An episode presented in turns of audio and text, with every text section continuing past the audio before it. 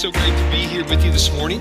I know uh, last week Daniel had mentioned that uh, we were uh, had a group that was meeting at the Groves Church up in uh, in Webster Groves. Uh, we did do that. It was our, our team that's looking mainly our team that was going to our, our new location, as well as some others joined us, and was able to preach there. And uh, we led led worship and just worship together with another body. So we we continue to look to see where our, our location is going to uh, officially be for our the you know we were looking in the Mehlville area and uh, we thought it was going to be in a certain Mehlville campus but um, some different things have been happening. So we, we are just seeking god and praying for his will to be done and I ask that you continue to pray for us as we we just seek that. And uh, we're going to honor him in that whatever that is. He's taken us on a, a little different journey than we thought it would go um, but that's okay and we trust him. And we're we're in that together. And the group is focused and ready and uh, still upbeat and looking to see what god's going to do. So uh, keep praying for us regarding that. Uh, we are as justin just said we are in the book of first timothy. We're going through a series entitled be the church. And uh, in this, we take a closer look at, at 1 Timothy. It's a letter that Paul wrote to Timothy as he was at the church in Ephesus. That's where everything's taking place here. Uh, Timothy's giving information about instruction and guidance in order for the functioning of, God, of God's church. Okay? Paul knew that the structure and order were imperative along with seeking and growing in Christ. If the church is going to have a success, Okay, these, these things were, were necessary. And so Timothy's given a role of oversight, guidance, and encouragement of the church, specifically in, in Ephesus. And in chapter 3, verse 14, Paul writes this to Timothy. He says, I hope to come to you soon, but I am writing these things to you so that if I delay, you may know how one ought to behave in the household of God which is the church of the living God, a pillar and a buttress of truth. Timothy was to persevere in the midst of persecution, attacks, and falsehoods, engaging God's church, which is made up of the followers of Christ. So this morning, we are going to be focusing on chapter four of First Timothy. So if you would, if you have your copy of the scriptures, whether Bible or electronic, whatever you have, go ahead and go there. Uh, First Timothy chapter 4. There are 16 verses, so we are going to just go ahead and read the entire chapter here this morning, okay? So if you would, go ahead and stand with me and honor the reading of God's word. And we're going to read 1 Timothy chapter 4. Paul writes, Now the Spirit expressly says that in latter times some will depart from the faith by devoting themselves to deceitful spirits and teachings of demons through the insincerity of liars whose consciences are seared, who forbid marriage and require abstinence from foods that God created to be received with thanksgiving by those who believe and know the truth. For everything God created is good, and nothing is to be rejected if it is received with thanksgiving, for it is made holy by the word of God and prayer. If you put these things before the brothers, you will be a good servant of Christ Jesus, being trained in the words of the faith and of the good doctrine that you have followed. Have nothing to do with irreverent, silly myths. Rather, train yourself for godliness. For while godly, for while bodily training is of some value, godliness is of value in every way, as it holds promise for the future life and also for the life to come. The saying is trustworthy and deserving of full acceptance. For to this end we toil and strive, because we have our hope set on the living God, who is the Savior of all people, especially of those who believe. Command and teach these things. Let no one despise you for your youth, but set the believers an example in speech, in conduct, in love, in faith, in purity. Until I come, devote yourself to the public reading of Scripture, to exhortation, to teaching. Do not neglect the gift you have, which was given you by prophecy when the council of elders laid their hands on you. Practice these things, immerse yourself in them so that all may see your progress. Keep a close watch on yourself and on the teaching. Persist in this, for by doing so, you will save both yourself and your hearers. Would you pray with me? Lord God, as we come before you this morning, we give you the glory. We have sung praises to you and lifted up your name, God. And I pray that you are pleased with what you have heard. And Lord, now as we have read your word this morning and we're going to focus intently on this, I just pray that you would give us insight, um, open minds, may your spirit move to give understanding to your word, God. This is your word that you have given us to learn, to grow, to be discipled. And as Paul gave this to Timothy by your sovereign will, and now we read it as Timothy once read it as a letter. So give us the same understanding and may we follow it and please you, Lord. For your glory, God. In Jesus' name we pray. Amen. You may be seated. So, Paul's last words, if you look in, in, chapter three, Paul's last words in chapter three are a confession. This is right before chapter four, a confession of what he calls the, the mystery of godliness. It says there in verse 16, great indeed, we confess, is the mystery of God, godliness. Now, mystery being here is, is uh, something that was once hidden, but is now revealed. That's what he means by mystery. Once hidden, but now revealed. And then godliness is our attitude and our actions toward God in response to what is revealed. Okay? Mystery of godliness.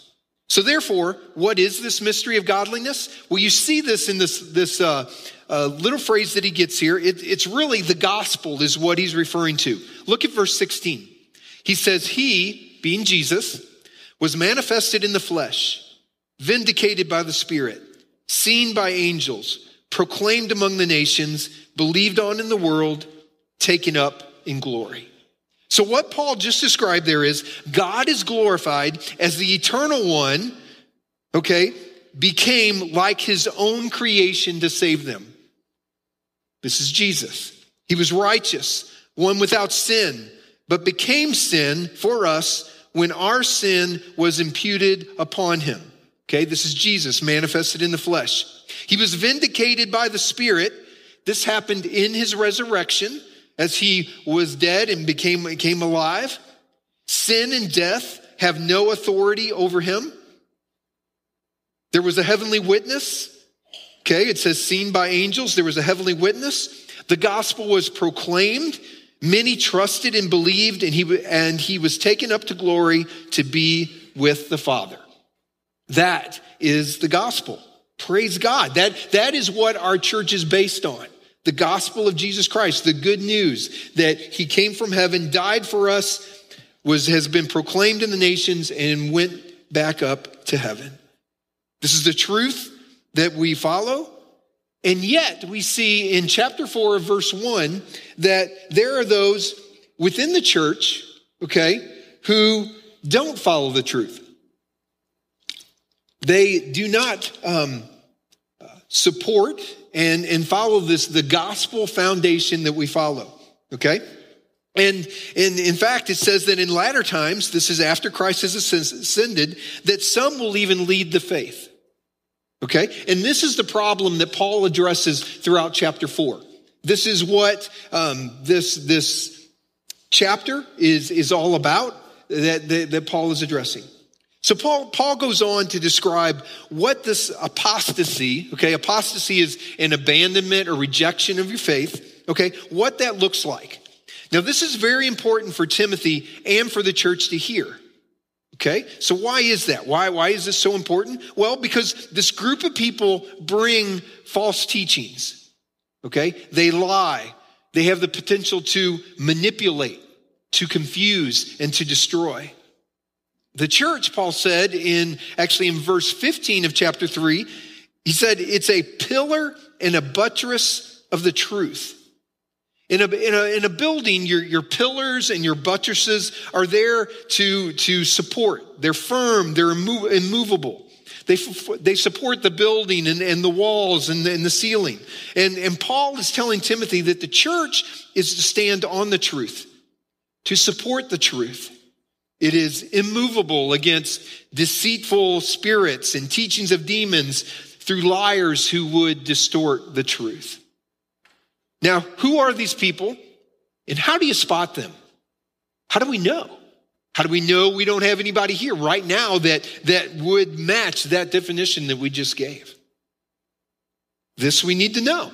Verse 1 says, They will depart from the truth, which means they were at one time a part of the truth. If they're going to depart from the truth, they were at one time a part.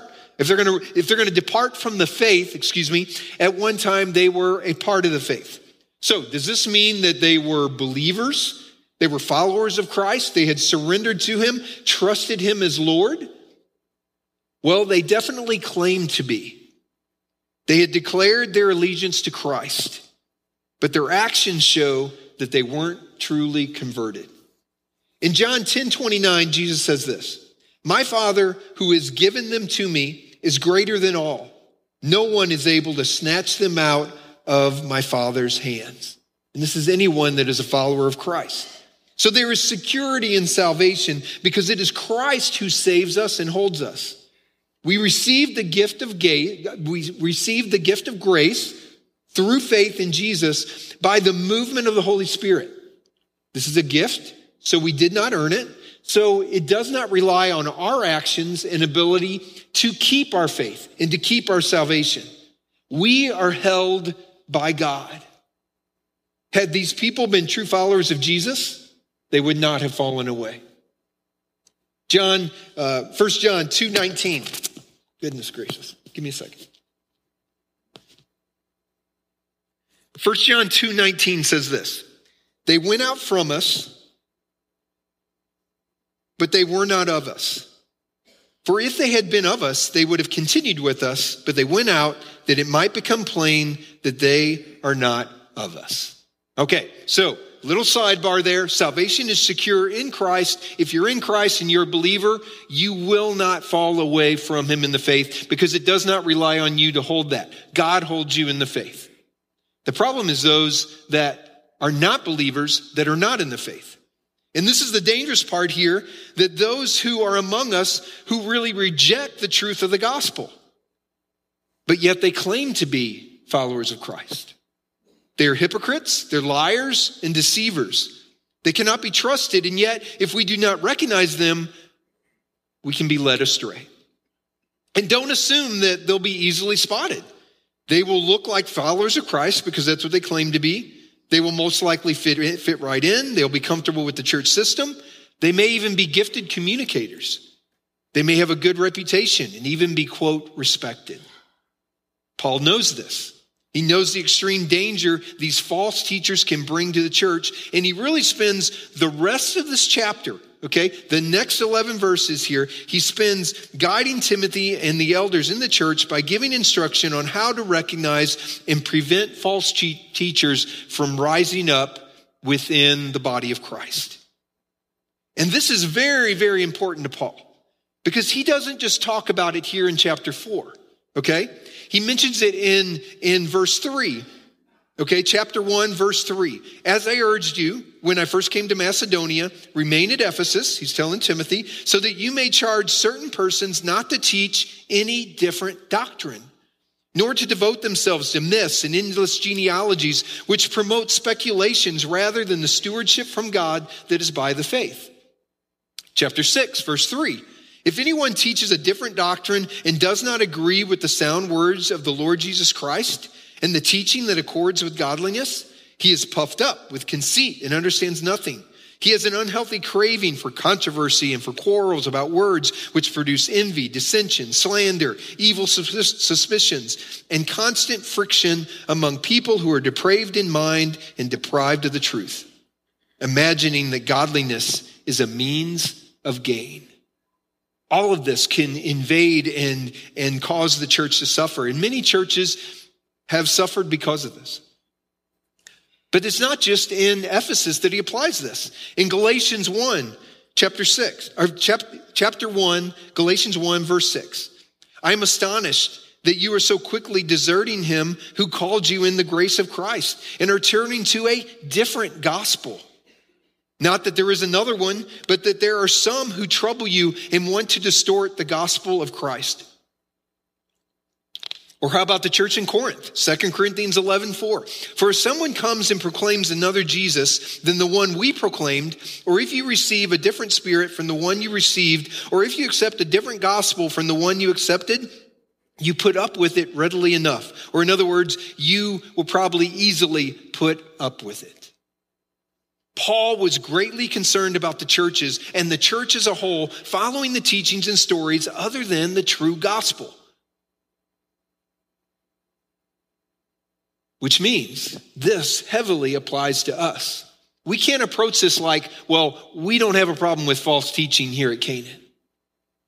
Paul hit this on all three of these Galatians, Corinthians, and those in uh, Ephesus, okay, in Ephesians. So if all of those churches, new churches, Paul's saying, look, you need to watch for this, watch for this to develop, watch for this to rise up. We also need to watch out for the same thing. There is great responsibility in helping to protect the flock and knowing what is being taught. Now, here's what Paul does for the rest of this chapter. He goes through the 11 verses to form and establish, and I've kind of divided it up into 12 areas, areas that he shows Timothy about church leadership.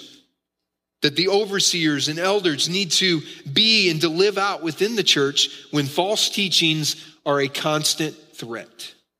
So we're going to look at those, okay? This is the, the response to false teachings in these 12 areas. The first one, you take the time to teach and instruct biblically. Verse 6 If you put these things before the brothers, you will be a good servant of Christ Jesus, being trained to the words of faith and of good doctrine that you have followed. When he says, put these things before the brothers, what he's saying is that he, Timothy is to teach. Okay, that means to put them before them. Take the time to instruct, to prepare, and be sure they understand and that they are learning and growing in Christ. Teach them to think biblically, to approach the world with a biblical worldview.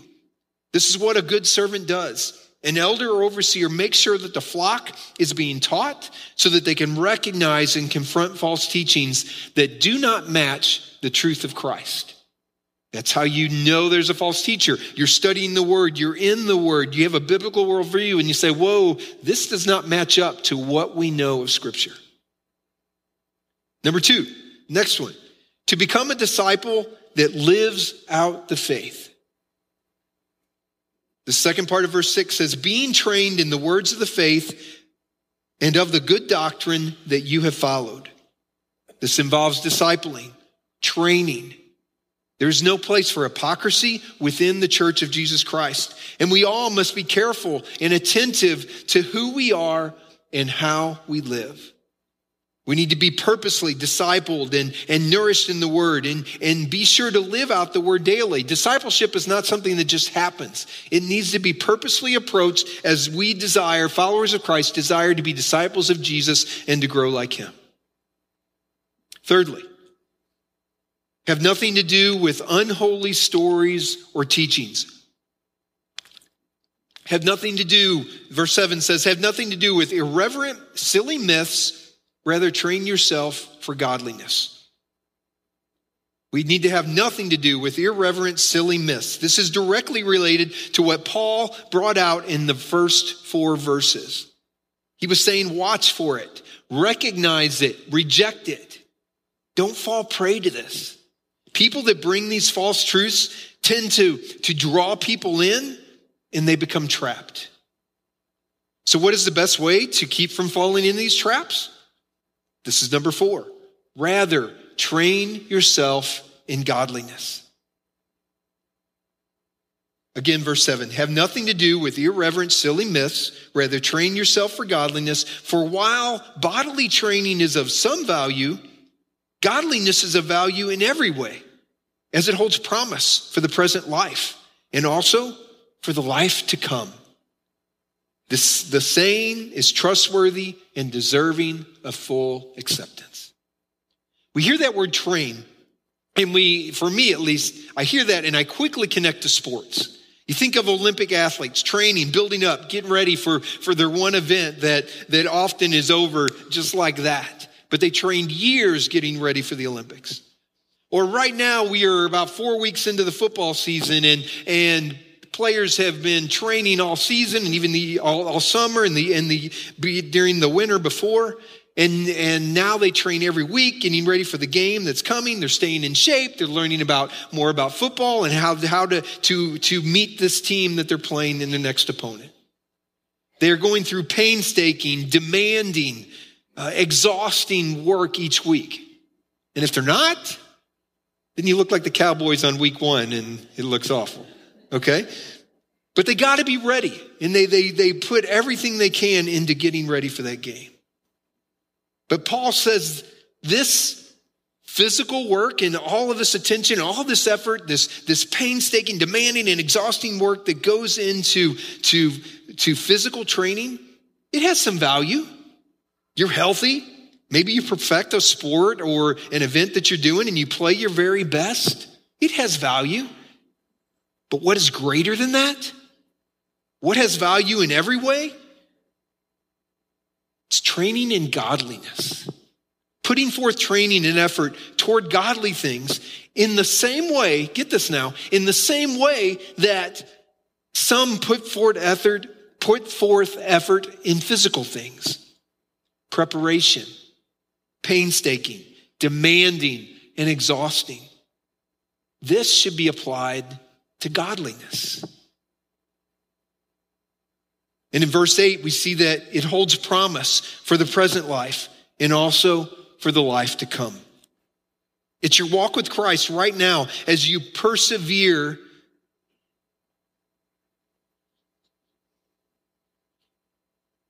in the faith and continue to become like Jesus. This perseverance in the faith is evidence that you are a believer and will be with Christ in the life to come. This is evidence. How do you know if you're a follower of Christ? The Bible makes it clear. Evidence of that you truly are a believer is that you persevere in the faith. That's, that's the evidence. It's not in that you walked an aisle, that you said a certain prayer, that you did something when you were eight or nine years old. It's that you persevere in the faith. Those who are followers of Christ grow in the faith. They get discipled in the faith and they continue to grow to be like him. That's, that's the evidence, the perseverance. So Paul emphasizes the importance of this by stating the saying is trustworthy and deserving of full acceptance. Now, this in, in a phrase similar to this is this, these were used by Paul multiple times in his letters. He uses it, okay, and he, he used it in, in chapter one of First Timothy also, but it, it's a phrase that it, it means that this, this, what I just said is definitely true. You can count on it, okay? You know it is the real deal and you can bank on this. Stand on this, it is true. Paul wanted Timothy to really grasp how important training in godliness was, especially in comparison to physical training. So, related to that, fifthly, one must be committed to working hard. That's what goes with this. It, it, it's not just coming on Sunday, coming on a Wednesday, or coming to an event throughout the week, and then the rest of the week, we don't really focus on Christ or being godly. No, it's, it's working hard. Verse 10 For to this end we will toil and strive because we have our hope set on the living God who is the Savior of all people, especially those who believe. When he says to this end, he's referring back to training for godliness and holds promise for this life and for the life to come. Paul works hard.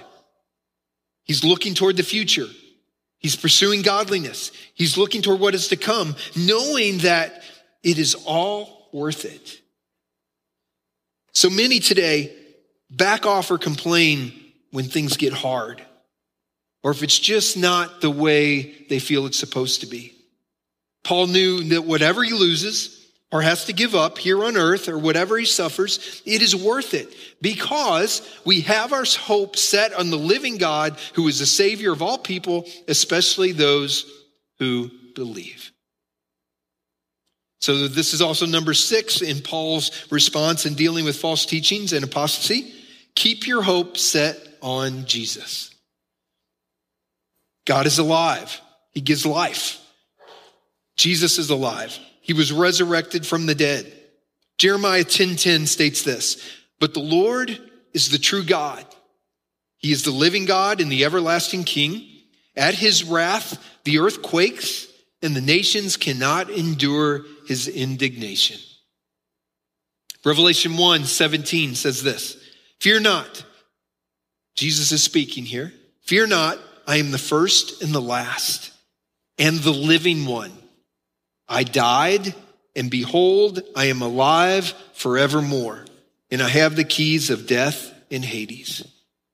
In contrast to all other idols, God is alive and active in this world and in the lives of those who have, trust, who have trusted Jesus as Lord. And, and just to note, uh, if you if you weren't careful in reading of verse 10, you might come away um, believing that this supports universalism. Okay? Where, where it says, because we have our hope set on the living God who is the Savior of all people, especially of those who believe. Now, we obviously know if you're looking at the scripture as a whole, this is not true. Jesus made it very clear in his teachings. Paul made it clear in his letters. There, there are going to be more that die separated from God than are believers and following God. There will be more that spend eternity away from him than are with him. The road to heaven is, is, is, is narrow, while the road to destruction is wide. And noting that, that Paul writes, especially those who believe, okay, this separates them from the phrase, who is the Savior of all people, which means Savior of all people would have different meaning than eternal salvation, which separates to those, especially the, which applies to the, especially those who believe. So John Calvin sees this to mean this. He says that God delivers, protects, and supports all of his creation. God delivers and protects and supports all of his creation, showing grace in ways most of the world does not see. Every day, this world is shown grace and favor that they do not recognize. And if God shows favor to this world in that way, how much more to those who actually receive Jesus as Lord and to have eternal salvation? All right, so number seven on our list is to give direct and clear teaching. Give direct and clear teaching. We see this in verse 11. Paul says, Command and teach these things. Paul is telling Timothy to speak the word and to not hold back. He is to warn against those who contradict the word of God and distort its meaning. Timothy is commanded to teach what Paul has just given training in godliness, working and striving for Christ as you have your hope set on him. This is what a faithful servant does, and it applies to us. We see in verse 12 that this, this actually may be difficult for Timothy because of his age. Paul says, Let no one despise you for your youth, but set the believers an example in speech and conduct, in love and faith and purity. So Paul tells him not to let anyone despise him for his youth. You know, when I know when I have taught this before, I've we've we've kind of focused on Timothy being being young, like like an older teenager. But in the commentaries that I've studied and doing research on this, did not know this, that it's actually thought that Timothy was actually in his 30s at this time. In his 30s. But that it's actually young for those who would be leading the church and being elders of the faith. So even though he's older than I think maybe many of you would have would have thought, um, definitely for, for me. Uh, but he's young as far as leadership within a church and how people would approach him and look at him. Which brings us to the eighth area, which is be a godly example in how you live life. Be a godly example in how you live life. Paul's instruction on not letting anyone despise Timothy for his youth is to be done by setting an example in speech, in conduct, in love, in faith, and in purity. Timothy here, what Paul is saying is Timothy, live out the Christian life. That is what he's to do. Live out the Christian life. He is to be a godly example for all to see as he leads the church and gives guidance to the elders. He says in Matthew 5 16, in the same way, let your light shine. This is Jesus speaking. Let your light shine before others so that they may see your good works and give glory to your Father who is in heaven. What we say and do should show love, faith, and purity. Living out how, living out who we say we are.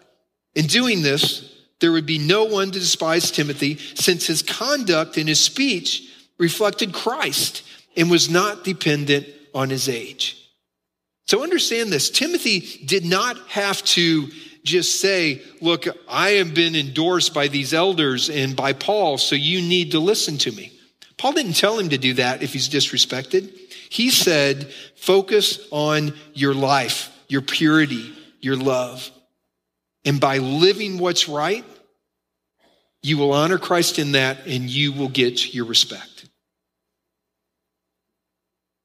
And number nine, Timothy was to fill his mind with reading, explaining, exhorting from Scripture. This is in verse 13. It says, Until I come, devote yourself to the public reading of Scripture, to exhortation, to teaching. Paul wants Timothy to be completely consumed with the Word of God. It will have an impact on everything that he says and that he does. 1 Timothy 3 14 says this. But as for you, continue in what you have learned and have firmly believed, knowing from whom you have learned it, and how from childhood you have been acquainted with the sacred writings, which are able to make you wise for salvation through faith in Jesus Christ. So he's saying, continue in what you have learned and believed, stay in the word. Public reading was to be a priority as he challenged the church and encouraged the leaders to teach what the text means and how the scriptures all come together. They would not have had their own individual copies of the text to take home, so it was in the church where they heard the scriptures read. Exhorting would have been calling on the body of Christ to obedience to the scriptures, engaging the word and applying to their lives. Related to this is the 10th area. Be faithful to the gift you have been given. We see this in verse 14. Do not neglect the gift you have, which was given you by prophecy when the council of elders laid their hands on you. Timothy has been gifted in the area of exhorting and teaching the scriptures through the Holy Spirit. And Paul wanted to be sure that Timothy was faithful to this gift and not neglect it. Timothy having this gift wasn't just a subjective feeling that he had.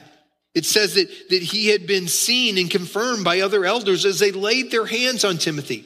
The body of Christ saw God's work in Timothy's life. This practice needs to be promoted in the body of Christ that we see and recognize God working in individual lives and that, that we affirm and we help them in developing that gift. That is how the church grows. This is something that Pastor Daniel has been intentional about in his leadership as lead pastor. And we see this in our staff as well as in lay leadership. And number 11, it is to live out and absorb the word of God. Verse 15. Practice these things, immerse yourself in them so that all may see your progress. Living for Christ, obedience to his word, not neglecting our gifting, being consumed with his word. These are not just things that we kind of add to our day, but this is to be our life. This is to be how you live life.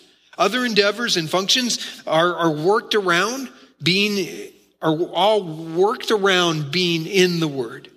Just like Timothy, we need to be just overwhelmed with the Word of God.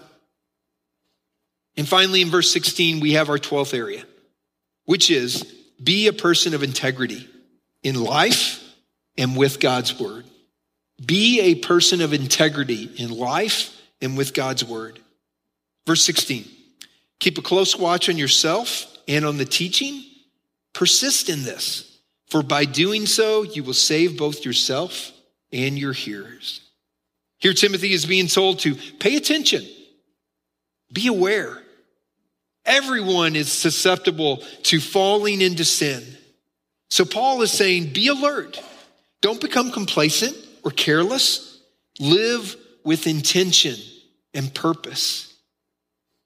Be sure how you live and what you teach glorifies God personally and publicly. In 2 Peter 1, verse 5, Peter says this For this very reason, make every effort to supplement your faith with virtue, and virtue with knowledge, and knowledge with self control, and self control with steadfastness, and steadfastness with godliness, and godliness with brotherly affection, and brotherly affection with love. For if these qualities are yours and are increasing, they keep you from being ineffective and unfruitful in the knowledge of our Lord Jesus Christ. Making every effort for this to take place is so one is fruitful and working for Christ. And what is the result here? You persist, you move forward. Persist in this, for by doing so, you will save both yourself and hearers. Paul is not talking about work salvation here or that Timothy personally saves anyone. No, he's saying that this is the means by which God uses to bring about salvation in the lives of people. As Timothy or any follower of Christ grows in the faith, God uses him or her to bring the gospel, to be the way of salvation, and to change lives. There we have our 12. Paul was very direct here. He's got a plan. He was systematic throughout this. He said, Here's the issue. Timothy, here's what you're going to be dealing with. Here's the issue. You have to deal with this. Here is what you need to do. It's our role to learn from Timothy, to learn from Paul as God used them to guide us. What applied to Timothy here directly applies to us as we seek to be a body of Christ that does not compromise the Word of God. Most of this message this morning has been directed toward believers, followers of Christ that make up the church. But I started off this message as we looked at the mystery of godliness, and it was the mystery of godliness that, that people were rejecting, that they were doing their own stories and, and a false gospel. But in that, the mystery of godliness was the gospel. So I want to go back to the gospel again because there may be those here who are not part of the body of Christ, that you do not know Jesus as Lord. And this may be new to you, hearing it for the first time.